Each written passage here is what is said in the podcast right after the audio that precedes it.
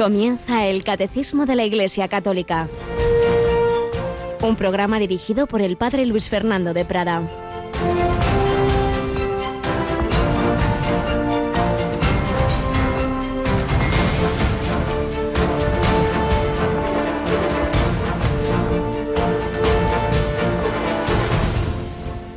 El resto cayó en tierra buena.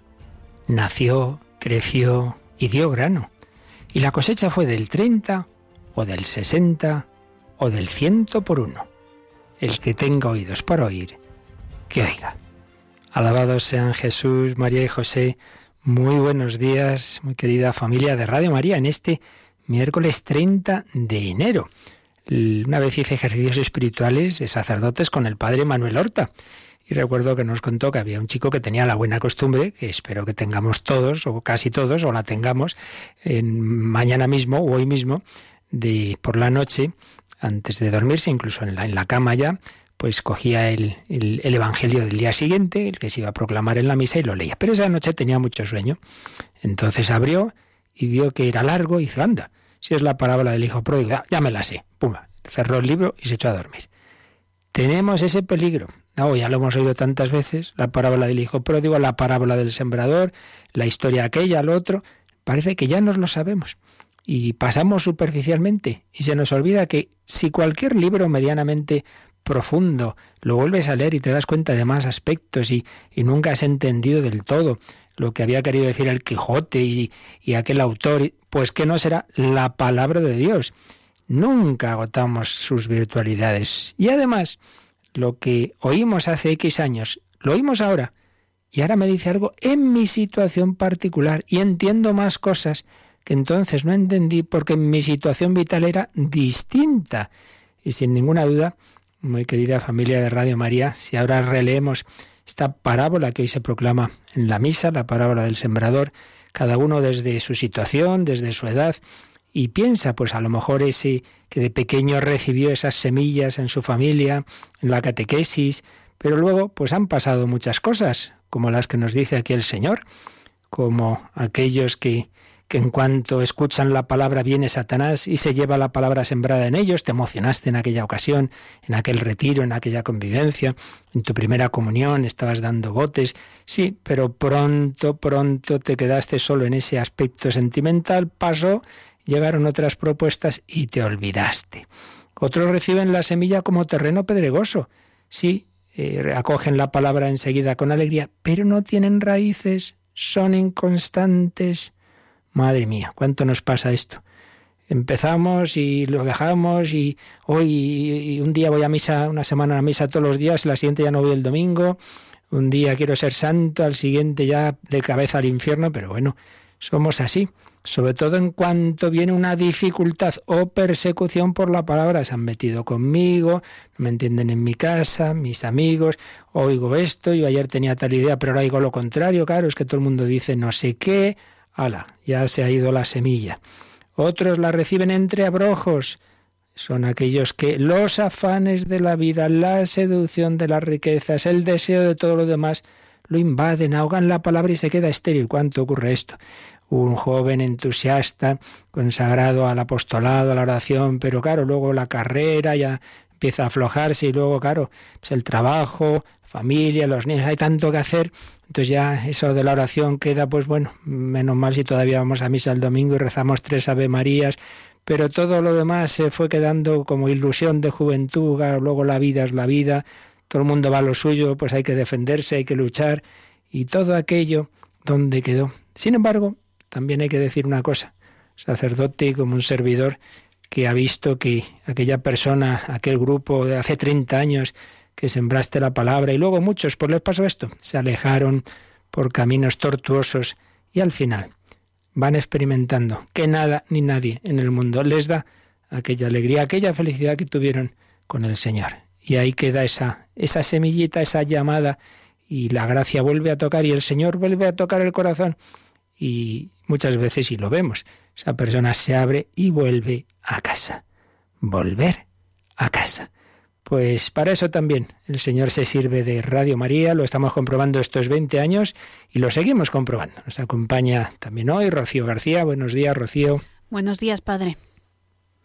Bueno, y, en esa vuelta a casa, en ese ponernos ante el Señor, vamos a recordar también que mañana tenemos un momento muy especial al que invitamos a nuestros oyentes, no digo a venir a la capillita, que es pequeñita, pero sí a seguirnos por las ondas y también por imágenes. Recuerda que tenemos mañana por la noche. Bueno, mañana es jueves víspera de primer viernes de mes. Entonces invitamos a todos los oyentes a unirse a la hora santa que va a comenzar a las 11 de la noche, eh, hora peninsular, eh, aquí en los estudios de Radio María. Van a poder seguirlo por las ondas y también, como dice el Padre, con imágenes en radiomaria.es. Es decir, que si uno pone su ordenador y conecta radiomaria.es y le da ahí a, un sitio que ya verá, pues es como si estuviera en la capilla o en el móvil. Eh, estos móviles actuales, ¿verdad? Pues lo mismo. Puedes estar incluso en tu camita y seguir la hora santa y, y meterte ahí a través de la pantalla del móvil en nuestra capilla y contemplar la custodia. Mañana por la noche. Y hoy es el último día, hoy, miércoles, el día anterior, para que enviéis esas peticiones que estarán al pie del altar. Por supuesto, el Señor escuchará todas las demás también, aunque no se hayan enviado. Pero bueno, siempre tiene una especial significación el que eh, por el teléfono, que lo recordamos, o por el correo, que también lo recordamos, pero como digo, como tarde hoy, porque eso luego hay que ordenarlo, hay que imprimirlo, hay que ponerlo al pie del altar, etcétera, esas intenciones, porque estamos todavía insistiendo, bueno, todavía y siempre, en la importancia de la oración de petición. Pedid y se os dará. ¿No recuerdas el correo y el teléfono para, para poner las peticiones ante el Señor? Sí, tenemos el correo electrónico horasanta radiomaria.es, hora santa arroba radiomaria.es y si prefieren hacerlo por medio del teléfono, el 91 822 8010. Pues ya lo sabéis, hoy podéis hacer esa presentación de intenciones, pero lo principal es que mañana estemos todos en adoración porque es víspera de primer viernes de mes, porque queremos reparar por tantos pecados, porque queremos seguir recibiendo las semillas que nos dan la verdadera felicidad de vivir con Jesucristo nuestra vida, en sus momentos buenos, malos, regulares, los misterios gozosos, dolorosos, iluminados por los luminosos nos llevarán a los gloriosos, como vivió y vive aún toda su vida esta mujer de la que estamos hablando, esta Juana de Arco lituana. Estamos terminando de recoger ese testimonio, tal como nos lo cuenta Didier Ransen, la gran prueba, la gran prueba de tantos cristianos que no dejaron que esas semillas que recibieron las matara la persecución soviética, sino que fueron fieles al Señor.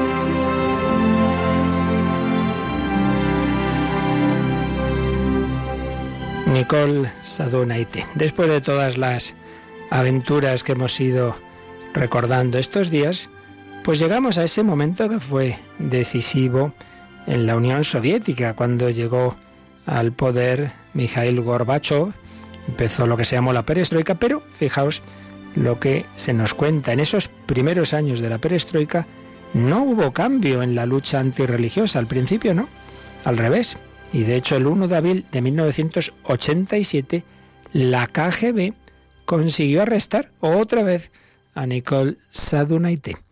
Al ver a los agentes, la religiosa dirá, ¿por qué habéis tardado tanto? No perdía el buen humor.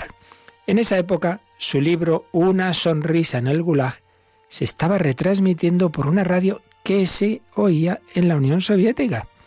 En París interpreta su obra de teatro La Puerta de la Aurora, basada en la traducción francesa que publicó Ayuda a la Iglesia Necesitada allí en Francia. Los agentes de la KGB la amenazan. Si no firmas una declaración pública diciendo que tú no has escrito esa obra, te condenaremos a 15 años de cárcel. Como vemos, pues la perestroika no había avanzado mucho en el tema religioso. Entonces, al final, a pesar de esas amenazas, ciertamente ya el contexto mundial era distinto, ni Gorbachov no era desde luego Stalin. Y él cuenta, Nicole, al final me soltaron, pero pretendían que emigrara del país voluntariamente. Yo les dije que preferiera la cárcel. Luego es una mujer tremenda, con, con razón se la llama la Juana de Arco lituana. Preferí ir a la cárcel. Cuando me preguntaron por qué, les respondí, porque os quiero profundamente. Sois mis hermanos y no quiero ir al cielo sin vosotros. Eso es una respuesta verdaderamente cristiana. Esta mujer no perdía la paz, no. Sois mis hermanos y no quiero ir al cielo sin vosotros. También Jesús os ama profundamente. Por eso murió en la cruz por vuestros pecados. Si me expulsáis del país, seré libre. Pero entonces me costará mucho más hacer penitencia, mientras que en prisión no me quedará más remedio que hacerla. Y la haré también por vosotros para que vayamos juntos al cielo. Bueno, pues cuando nosotros estemos en momentos malos y que digamos, ay Dios mío, lo que me ha caído, Señor, porque, porque esto yo no puedo más, Señor, esto es superior a mis fuerzas. Bueno, pues mira hacia arriba, mira a Jesús, piensa en el en Gesemaní que también estaba, Padre, si es posible, páseme este cáliz, haz oración y recibirás esa gracia, esa fuerza del Señor para ofrecer eso y que sea una colaboración a la redención del mundo. Y si alguien te está haciendo sufrir, pues especialmente lo ofreces por él mismo, para que el Señor toque su corazón.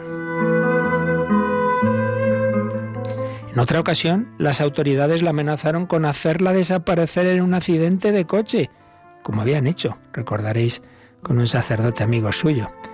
Nicole respondió, ¿qué más me da morir en un coche o en la cama? Lo importante es hacerlo con la conciencia tranquila y el amor al prójimo.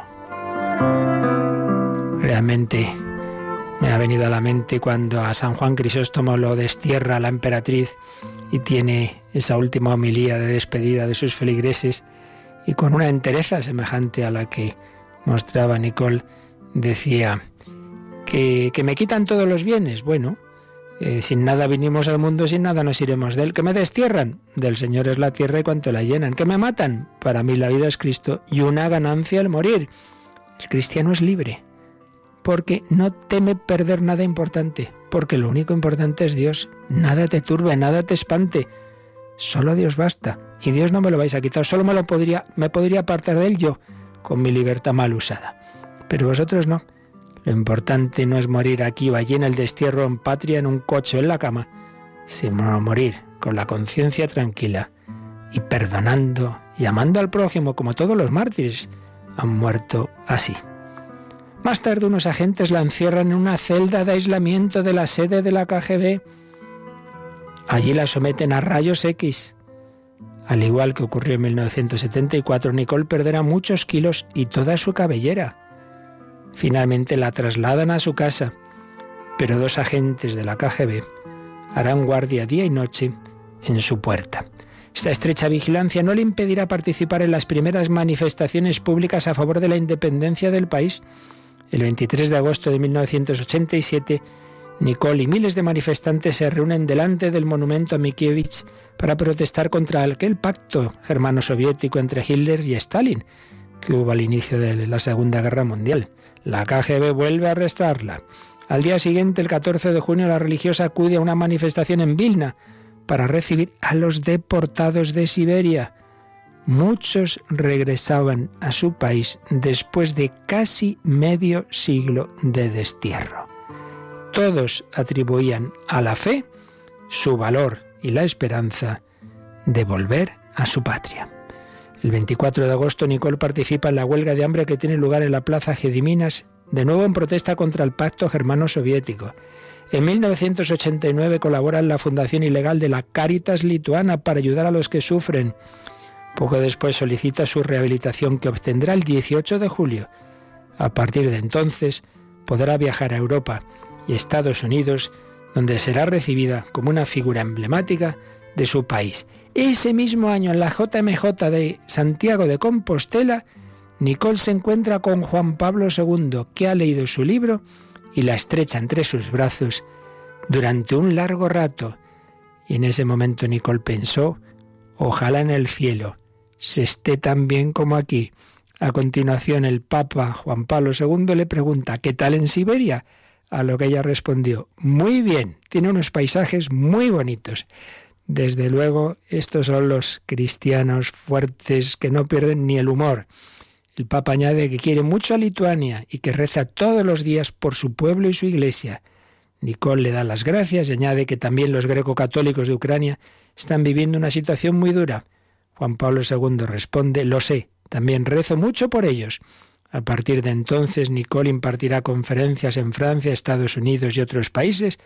Más tarde regresa a Lituania, que está a punto de conseguir la independencia. Y luego, pues sí, la consiguió y ahí encontraron ya Juan Pablo II en visita a su país, un país que también recientemente ha visitado el Papa Francisco, por personas que se mantuvieron firmes en la fe, que no ahogaron la semilla, sino que esa dio un fruto abundante del ciento por uno. Pues damos gracias al Señor y pedimos por aquellos que también están pasando situaciones semejantes y nosotros, que lo tenemos mucho más fácil y que nos ahogamos tantas veces en un vaso de agua, pedimos al Señor esa fortaleza, ese don tan grande, tan importante del Espíritu Santo.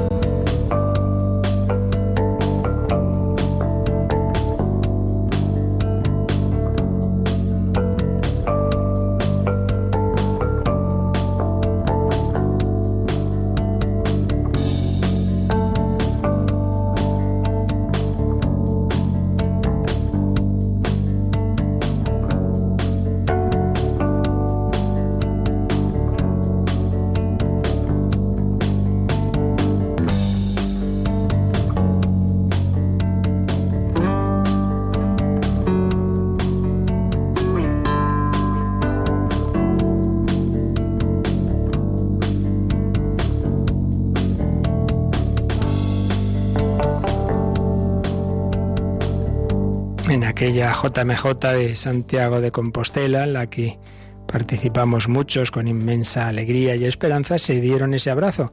San Juan Pablo II y Nicole, un polaco y una lituana, ambos países habían estado sometidos a ese yugo comunista, ambos fueron fuertes en la fe y al final desde la fe y el amor consiguieron sacudirse ese yugo. Y decía Nicole esto, bueno, el cielo cómo será, si aquí estoy tan a gusto en este abrazo del Papa Juan Pablo II. Un abrazo entre un sacerdote, un obispo, un papa y una religiosa, y luego, que antes había sido laica, pero estaba consagrada al Señor internamente, aunque obviamente no podía en ese momento públicamente ser miembro de una orden, pero consagrada son dos de los grupos de la Iglesia, pero no nos olvidemos de tantos otros hermanos de Nicol, laicos, que tenían esa misma fortaleza en la fe y que la mantuvieron bajo la persecución. Estamos hablando de esos tres grupos de, que forman la Iglesia. Hemos terminado ayer el, comentario a los números del catecismo que nos hablan del primer grupo, la jerarquía, es decir, los obispos, con el obispo de Roma a la cabeza, sus colaboradores, los presbíteros y diáconos, y empezábamos ayer el segundo grupo, los fieles laicos. Eh, habíamos leído, pero vamos a retomarlo porque queremos acabar de profundizar un poquito en él. El primer número, que es el que nos da una especie de definición descriptiva de quiénes son los laicos. Así pues, lo volvemos a leer, Rocío, el número 897. Por laicos se entiende aquí a todos los cristianos, excepto los miembros del orden sagrado y del estado religioso reconocido en la Iglesia. Son, pues, los cristianos que están incorporados a Cristo por el bautismo, que forman el pueblo de Dios y que participan a su manera de las funciones de Cristo, sacerdote, profeta y rey. Ellos realizan, según su condición, la misión de todo el pueblo cristiano en la Iglesia y en el mundo. Así pues, en esta definición descriptiva, si os fijáis, tenemos tres relaciones que dan la identidad del laico.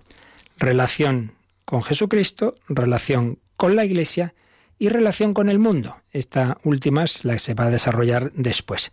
Pero la fundamental, la fundamental de todo fiel cristiano, por supuesto, sea laico, religioso, sacerdote y por tanto también del laico, la fundamental es la relación con Cristo. Por eso, lo primero que se nos ha dicho eh, ya en, en, plan positivo, después de haber dicho que son todos los cristianos, excepto los de los dos otros grupos, los miembros del orden sagrado y del Estado religioso, pero lo principal es lo que viene a continuación. Son aquellos que están incorporados a Cristo por el bautismo. Es decir, la primera relación que define, que constituye un laico, pues es esta, claro, como los demás cristianos, esa incorporación a Cristo por el bautismo, su complemento que es la confirmación y luego su desarrollo en los demás sacramentos, evidentemente. Pero esa es la relación fundamental, relación con Cristo, incorporado a Cristo. Segundo lugar, dice, incorporados a Cristo por el bautismo forman el pueblo de Dios. Por tanto, segunda dimensión, segunda relación es la relación con la Iglesia. Por supuesto, lo más importante es la incorporación a Cristo, pero, como ya hemos insistido en muchas ocasiones, Jesucristo ha hecho las cosas de tal manera que no cabe incorporarse a Él en plan eh, francotirador, ¿no? No, es que un día estaba con Pedro, otro con Santiago, otro con Juan, otro con, con Nicodemo y otro, bueno, con Nicodemo sí, pero con los, pero una noche, pero luego Nicodemo también se incorporó a esa iglesia. El Señor une esa relación personal con cada uno de nosotros con el formar ese grupo eh, de seguidores suyos, por decirlo de alguna manera, que es la Iglesia, y dentro de ella, a su vez, diversos círculos concéntricos, el más cercano, el de los doce, obviamente. Entonces, relación con Cristo implica relación con la Iglesia y viceversa. Relación con la Iglesia, lo esencial de la Iglesia es que en ella está Jesucristo. Quien a vosotros escucha, a mí me escucha. Haced esto en memoria mía, tomad y comed, esto es mi cuerpo. A quienes perdonéis los pecados, les quedan perdonados. Relación con Cristo, relación con la Iglesia, porque Jesús llamó, sí, personalmente a Pedro, y a Santiago, y a Juan, y a Andrés, sí, pero como los llamó a todos a seguirle, pues al final seguir a Cristo es convivir con Pedro, con Santiago, con Juan. Uy, pues yo prefiero a Jesús que a este, sí, claro, pero el Señor nos llama a convivir entre nosotros y aprender de mí, que soy manso y humilde de corazón, y, ponerse a los pies unos de otros, como yo me he puesto a vuestros pies. Y el que quiera seguirme, que, que me sirva, y, y no he venido a ser servido, sino a servir. Y tenéis que aprender a hacer esto. Relación con Cristo, relación con la Iglesia. Y en tercer lugar, relación con el mundo. Y esto es lo específico que luego iremos desarrollando de la vocación laical el tipo de relación con el mundo. Por supuesto, toda vocación cristiana en esta vida estamos en el mundo, pero está de muy distinta manera en el mundo. Una carmelita, un cartujo o incluso un franciscano eh, que un sacerdote secular y por supuesto que un laico, claro.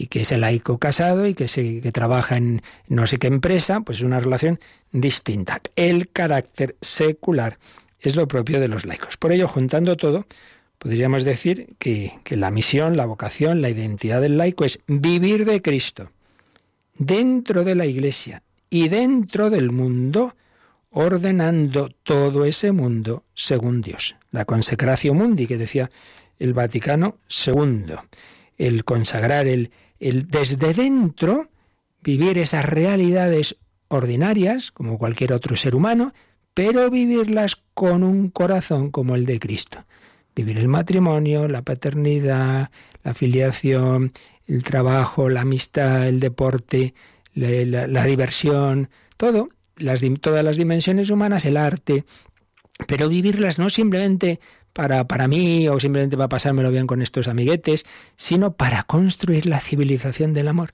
para que este mundo, todo él de por sí, pues nos eleve hacia lo más alto, nos lleve hacia la verdad, la bondad, la belleza, si fuera como debería ser, pues lo que habían pensado, fijaos, ya los, grandes filósofos griegos como Aristóteles, como Platón, veían que, el ser humano solo encuentra su perfección en, la virtud.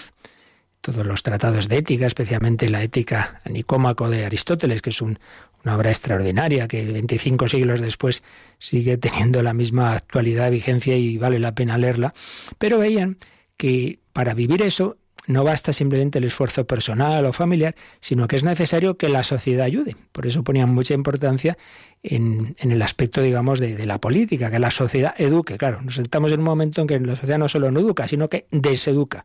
Y que la política, desde en general, hablando siempre, por supuesto, pues estamos en un momento en el que en las naciones eh, occidentales y bueno, todo lo, el pensamiento político dominante, por no decir único, pues es al revés. Desde lo alto de la legislación se impone el mal, se impone el mal. Por ello, no es nada fácil. Bueno, pero más fuerte, ya lo veíamos antes, ante un poder tan fuerte como fue la Unión Soviética, más fuerte todavía es aquella, la vida cristiana de quienes se arraigan firmemente, si no, no hay nada que hacer, firmemente en Cristo y en la Iglesia unidos a Cristo y unidos entre nosotros, pues sí, sí, caerá el imperio romano, el napoleónico, el soviético, por fuertes que sean, y caerá también este nuevo orden mundial que pretende ahogar todo, toda semilla de, de vida cristiana. Relación con Cristo, relación con la Iglesia, para ordenar este mundo según Dios.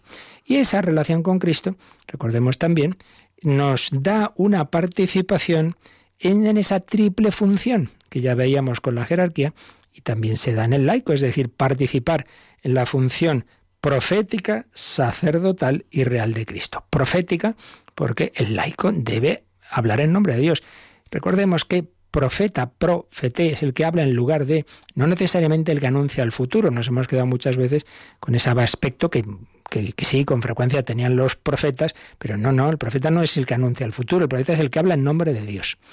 Entonces tú tienes también una misión de hablar nombre del Señor y decir esa palabra. De muchas formas lo puedes hacer, no tiene por qué ser un sermón que le echas ahí al otro, que el pobre ahí aguante. No, de muchas formas una palabrita, un consejo, una mirada, según la circunstancia. Hablar en nombre de Dios. Profeta, sacerdote, ofrecer tu vida. Como el sacerdote ofrece el sacrificio de la misa, ofrecer tu vida, tus alegrías, tus sufrimientos en reparación de los pecados tuyos y del mundo sacerdote, profeta y rey. Que con la gracia de Dios tu, tu persona cada vez obedezca más a la voluntad del Señor y construyas ese su reino, esa civilización del amor, donde el Señor te haya puesto. Pues bien, esto que aquí está tan resumido, os decía ayer que está más desarrollado en diversos documentos magisteriales en el Vaticano II, en varios documentos, y luego en la exhortación post-sinodal Christi Fidelis Laici. Ayer os mencioné, pero vamos a leer ahora alguno de estos textos. En el Vaticano II vamos a ver lo que dice la, el, la es el documento que trató de la dimensión misionera de la Iglesia. Entonces, vamos a ver lo que dice, aunque ayer ya os lo mencioné, pero vamos a leerlo ahora, o al menos algún párrafo, sobre como cuando eh, la Iglesia llega a un país donde no estaba presente, pues es fundamental que esa labor misionera pues forme un laicado. Dice así el número 21 de la Adyentes.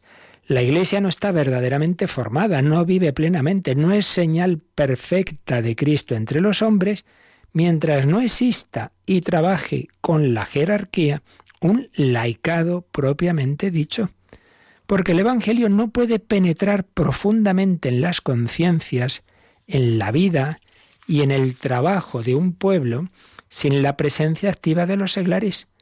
Por ello, ya al tiempo de fundar la Iglesia, hay que atender sobre todo a la constitución de un maduro laicado cristiano. Es decir, si llegan a un país unos misioneros estupendos, sacerdotes, religiosos, predican la palabra de Dios, se van bautizando, estupendo. Por ahí, claro, no antes empieza por ahí pero todavía no hay un laicado que colabore, que, que, tenga unas misiones eh, de, vivir el Evangelio desde su realidad. Todavía no existe. Hombre, a principio es lógico que no, pero cuanto antes debe haberlo. Si no, todavía no está la Iglesia, porque no basta con ese bautismo, no basta con, con esa, esa semilla, sembrar esa semilla, sino que la Iglesia está llamada a transformar la sociedad desde dentro. Y ese desde dentro solo pueden hacer los laicos que desde dentro viven el matrimonio, el trabajo en tal circunstancia, la diversión en tal otra, desde dentro. Claro, el sacerdote pues ahí, o el religioso no pueden vivir desde dentro por su propia vocación determinadas realidades, empezando por el matrimonio, etcétera. Pero tú sí. Por eso es necesario que esa semilla eh, vaya transformando los corazones y de los corazones vaya pasando a las actitudes en los diversos campos de la vida.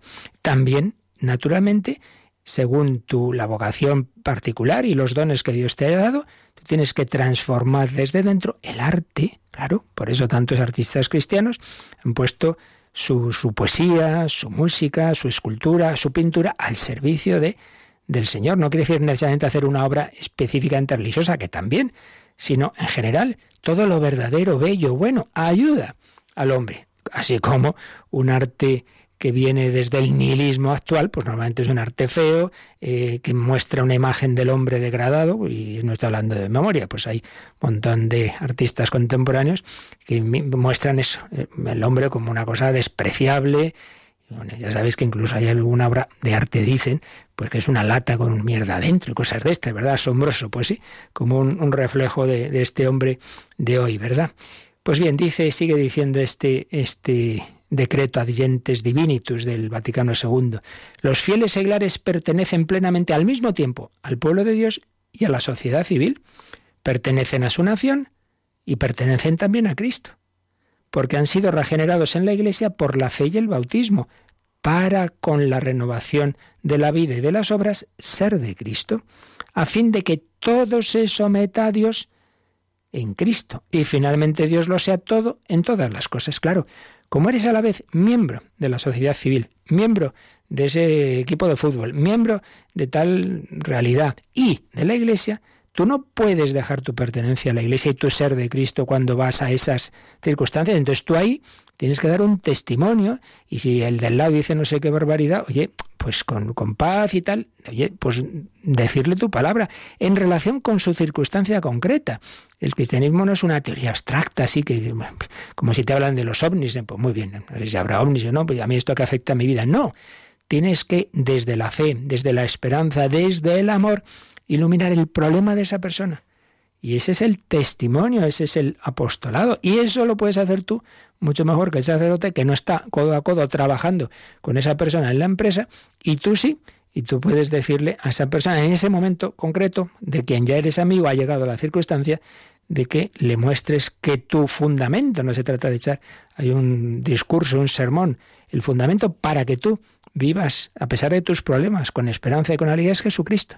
Estoy recordando época universitaria y, y cómo pues, pues algún, algunos compañeros veían a los, a, los que estábamos en, en, en, la vida cristiana, etcétera, y decir, bueno, ¿y estos de dónde sacan esta, esta alegría y esta esperanza? Y por, pues, pues hijo, pues, pues porque no, no es cosa nuestra, no es que sea yo mejor que tú. Eso no es un tema personal, es que nos da el Señor. Cuando uno vive con Cristo, pues nos da la paz, nos da la alegría. Sigue diciendo este decreto, la obligación principal de los seglares es el testimonio de Cristo, que deben dar con la vida y con la palabra en la familia, en su grupo social y en el ámbito de su profesión. ¿Veis? Es necesario que en ellos aparezca el hombre nuevo creado según Dios en justicia y santidad verdadera, y deben expresar esta vida nueva en el ambiente de la sociedad y de la cultura patria según las tradiciones de su nación. Tienen que conocer esta cultura, sanearla, conservarla, desarrollarla, y perfeccionarla en Cristo, para que la fe cristiana y la vida de la Iglesia no sea ya extraña a la sociedad en la que viven, sino que empiece a penetrarla y transformarla. Claro, llegan misioneros de otro país a, tal nación y quieras que no, se puede ver como algo de fuera. Por eso es tan importante que pronto haya cristianos, sacerdotes, religiosos y laicos que, sin dejar de tener su propia cultura y tradición, vivan todo ello internamente con un corazón transformado por Jesucristo. Únanse a sus conciudadanos con sincera caridad, a fin de que en el trato con ellos aparezca el nuevo vínculo de unidad y de solidaridad universal que brota del misterio de Cristo. Siembren también la fe de Cristo entre sus compañeros de trabajo, obligación que tanto más urge cuanto que muchos hombres no pueden oír hablar del Evangelio ni conocer a Cristo más que por sus vecinos seglares. Texto precioso, como veis, del decreto Agentes Divinitus del Vaticano II. Vamos a pedir al Señor que todos lo viváis así, en donde estéis sin miedo, no tengáis miedo. Nos lo recordó tantas veces San Juan Pablo II y nos lo recuerda desde el cielo. No tengáis miedo, dar testimonio de Jesucristo con la vida, con las palabras, con tu sonrisa, con tu servicialidad. Es tu primera misión cristiana.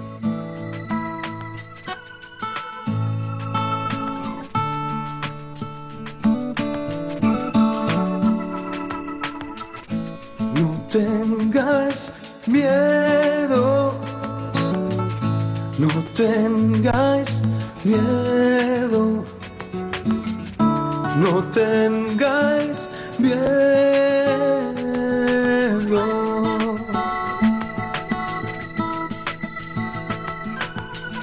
No tengas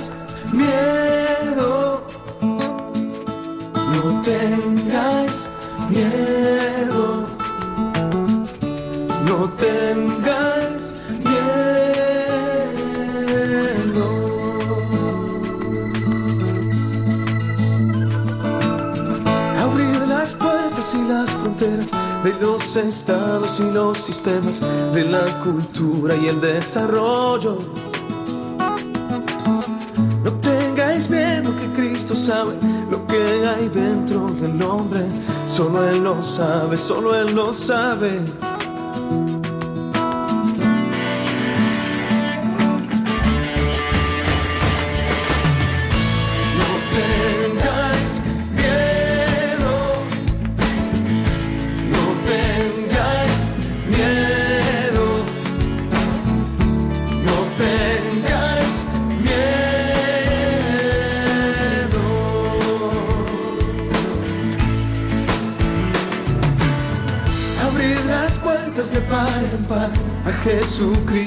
Su poder de salvación de par en par.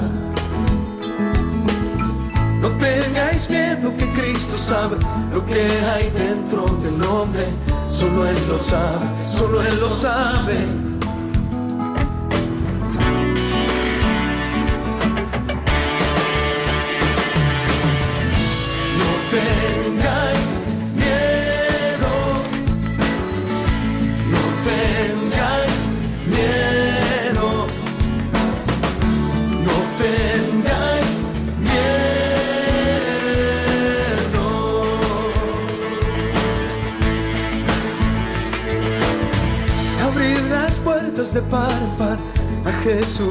Jesucristo y a su poder de salvación de par en par.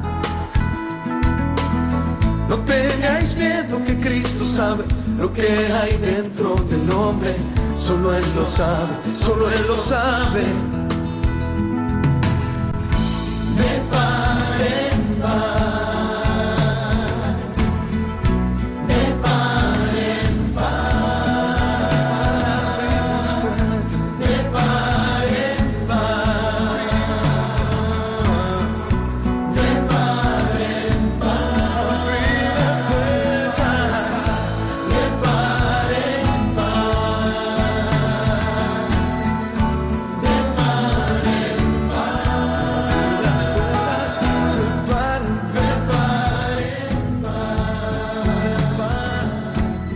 El Catecismo de la Iglesia Católica en Radio María.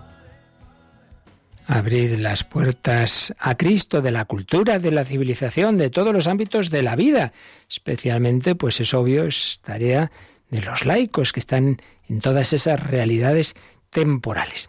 Esto que nos ha dicho el, Catecismo y el Vaticano II, pues lo desarrolló, como os decía, la exhortación apostólica postsinodal de San Juan Pablo II, Christi Fideles Laici. Después de un sínodo de los obispos dedicado a los laicos, el Papa escribió esta exhortación. En el número 9, pues profundiza en esta descripción positiva de la vocación y la misión de los laicos que acabamos de ver.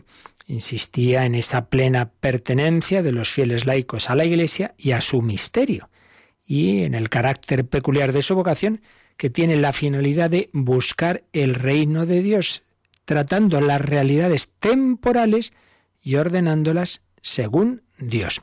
Y recordaba también como Pío XII, porque algunos se piensan que la Iglesia ha empezado a valorar a los laicos en el Vaticano II, pues no es así, evidentemente que no, ya de, de siempre, y, y papas anteriores, y en concreto cita una frase de Pío XII que dijo, los fieles, y más precisamente los laicos, se encuentran en la línea más avanzada de la vida de la Iglesia. Por ellos la Iglesia es el principio vital de la sociedad humana. Por tanto, ellos especialmente deben tener conciencia cada vez más clara no sólo de pertenecer a la Iglesia, sino de ser la Iglesia. Cuando tú, querido hermano bautizado, dices, es que la Iglesia, oye, que la Iglesia eres tú, que tú también eres la Iglesia. No solo perteneces a la Iglesia, sino que eres la Iglesia. Es decir, sigue diciendo Pío XII, la comunidad de los fieles sobre la tierra, bajo la guía del jefe común el Papa y de los obispos en comunión con él, ellos son la Iglesia. Y seguía San Juan Pablo II recordando esa imagen bíblica que siguió en toda esta exhortación. Él solía coger un texto bíblico un poco como hilo conductor de sus diversas cartas y encíclicas, y aquí fue la imagen de la vid y los sarmientos. Entonces, según esa imagen bíblica, los fieles laicos son sarmientos radicados en Cristo, la verdadera vid, convertidos por él, por él en una realidad viva y vivificante. Es la inserción en Cristo por medio de la fe y de los sacramentos la raíz primera que origina la nueva condición del cristiano en el misterio de la Iglesia. Así pues, con estas, estas nociones básicas, ¿no? Creo que nos va quedando clara la identidad de, del laico. Pero a continuación, pues hay otro apartado en el catecismo que se titula así La vocación de los laicos, que va a desarrollar, va a desarrollar esta definición descriptiva, esta identidad, haciéndonos ver qué es lo específico de esta vocación. Vamos a comenzar primer número, que no nos dará tiempo seguramente a comentarlo, pero bueno, del todo, pero comenzamos con él. Dentro de esta apartado, la vocación de los laicos, tenemos tres números, el primero es el 898, así que vamos con el Rocío. Los laicos tienen como vocación propia el buscar el reino de Dios, ocupándose de las realidades temporales y ordenándolas según Dios. A ellos, de manera especial, corresponde iluminar y ordenar todas las realidades temporales a las que están estrechamente unidos, de tal manera que éstas lleguen a ser según Cristo, se desarrollen y sean para alabanza del Creador y Redentor. Pues como en tantas otras ocasiones, estamos viendo en, todos estos apartados relativos a la Iglesia, aquí este número de catecismo es una cita tal cual textual de, un, de, una, de unas frases del documento Lumen Gentium, la Constitución dogmática Lumen Gentium del Vaticano II, Lumen Gentium 31. Pues ya lo decíamos antes, todo cristiano está unido a Cristo, todo cristiano es miembro de la Iglesia, pero luego la especificidad, especificidad de la vocación laical es esta que aquí se nos menciona. Buscar el reino de Dios ocupándose de las realidades temporales y ordenándolas según Dios. Lo específico del monje es eh, buscar el reino de Dios en el apartamiento de esas realidades temporales y en cambio del laico es metiéndose en ellas. Entonces aquí la clave está en estar en el mundo sin ser del mundo, sin ser mundano. Esa es la clave, nada fácil, ya lo sabemos, de la espiritualidad laical. Ser de Cristo, estar en el mundo sin ser del mundo, sino de Cristo, del Espíritu Santo. Pero desde dentro del mundo, ordenar esas realidades temporales, la familia, bueno, pues ahí es más fácil, te casas con una persona que comparte tu mismo planteamiento, que desde luego es lo deseable, pues empezar por elevar el matrimonio y si Dios concede los hijos, la educación, etcétera, según Dios, y desde ahí a las diversas relaciones. Pero luego allí donde estés, intentar ordenar hacia Dios tu ámbito de trabajo. Pues a veces será fácil, a veces difícil, más bien difícil, y no digamos elevar hacia Dios los ámbitos sociales, no digamos si uno se mete en la política, Dios le ilumine y le dé mucha fortaleza y dones del Espíritu Santo, ¿verdad?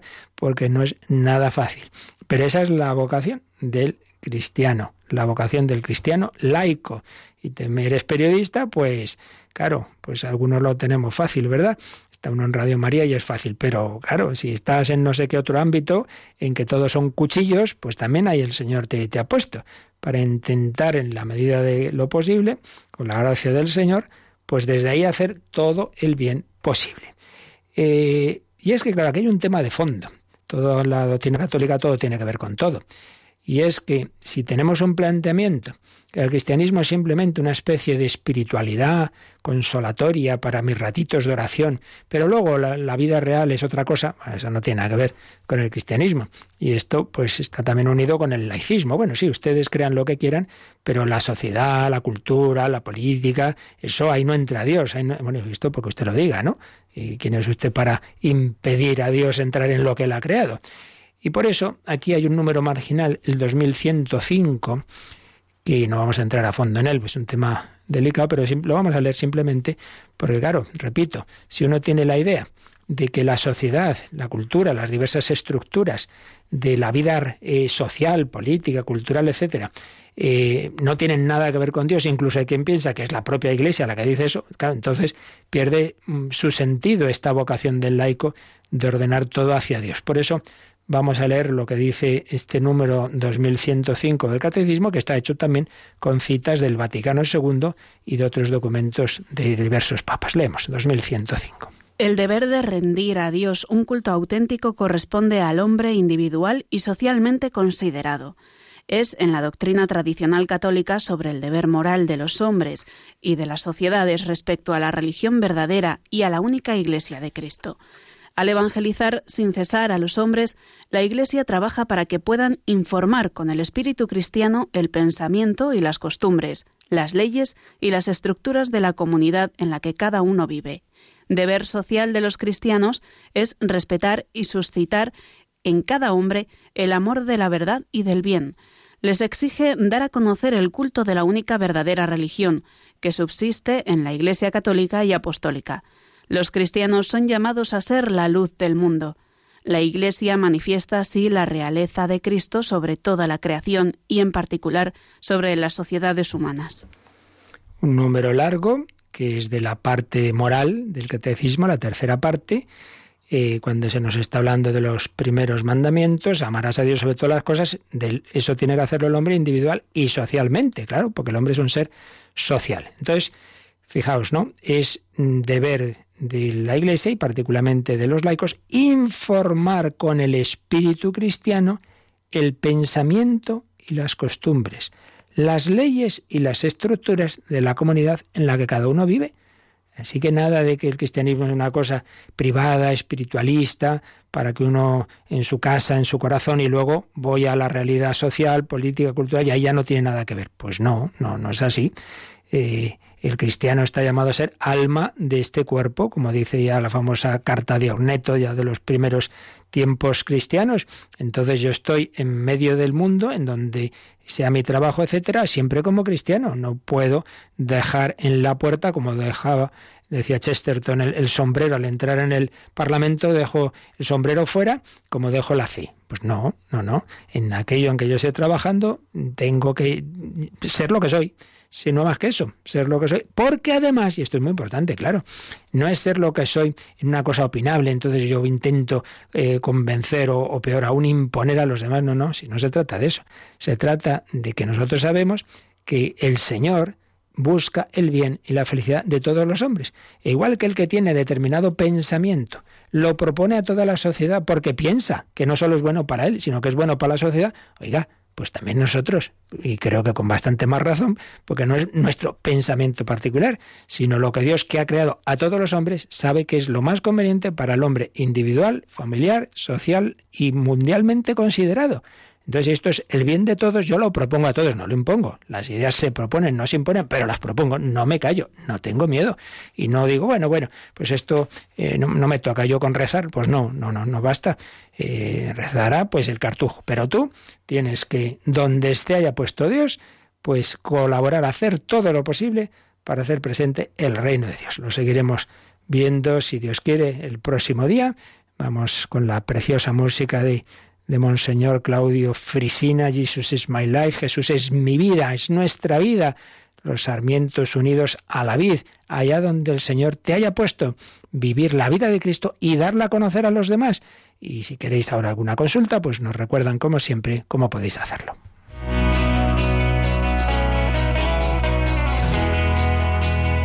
Participa en el programa con tus preguntas y dudas Llama al 91005 9419. 91005 9419. También puedes escribir un mail a catecismo arroba radiomaria.es. Catecismo arroba radiomaria.es.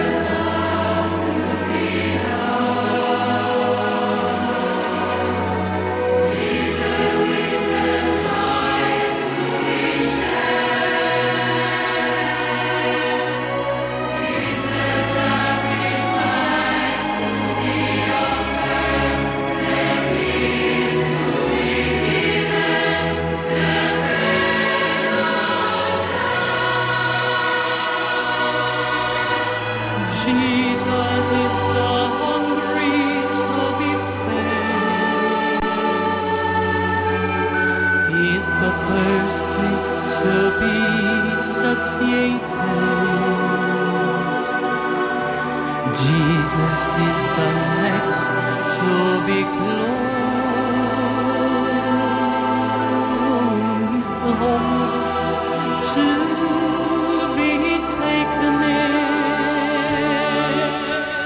composición con palabras de la Madre Teresa que suscitó no solo vida religiosa, seguidoras religiosas y sacerdotes y religiosos, sino un gran grupo de colaboradores laicos. Jesús es la palabra para ser dicha, es la vida verdadera, es el hambriento para ser saciado, es el triste para ser consolado.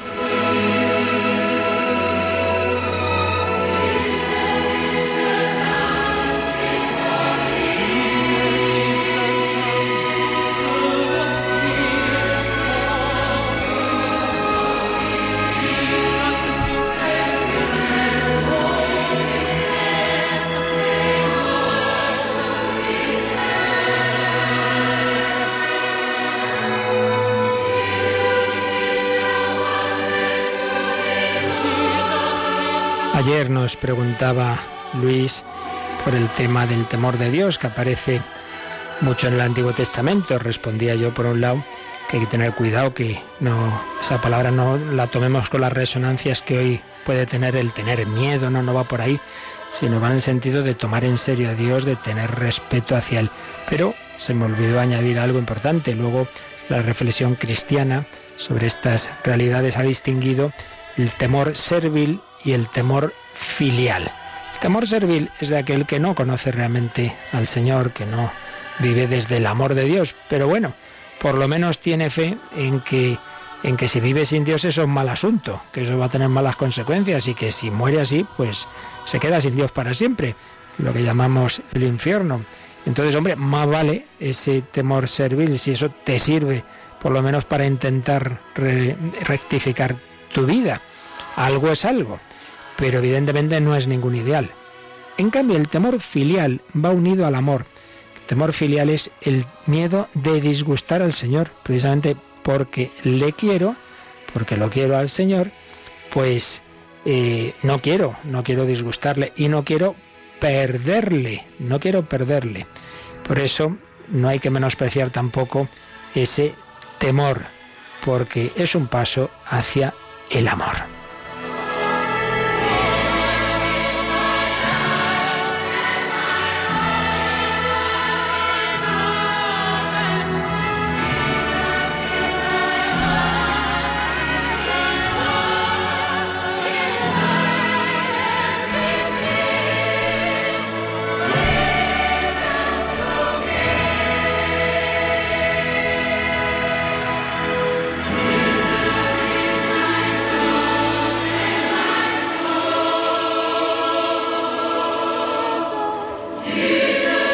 Jesús es la palabra para ser dicha hoy, en donde tú estés, entre tus amistades, en tu familia, en tu trabajo. Por lo menos dila con tu actitud, con tu caridad, con tu sonrisa. Pero si puede ser también, da testimonio de quien sostiene tu vida.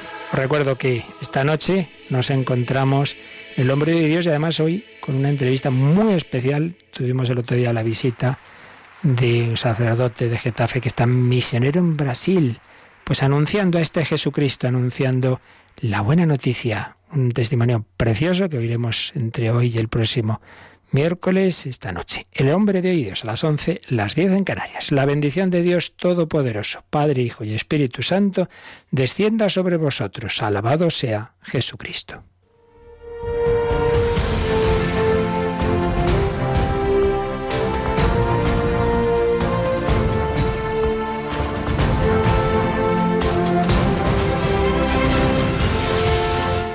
Han escuchado en Radio María el Catecismo de la Iglesia Católica. Un programa dirigido por el Padre Luis Fernando de Prada.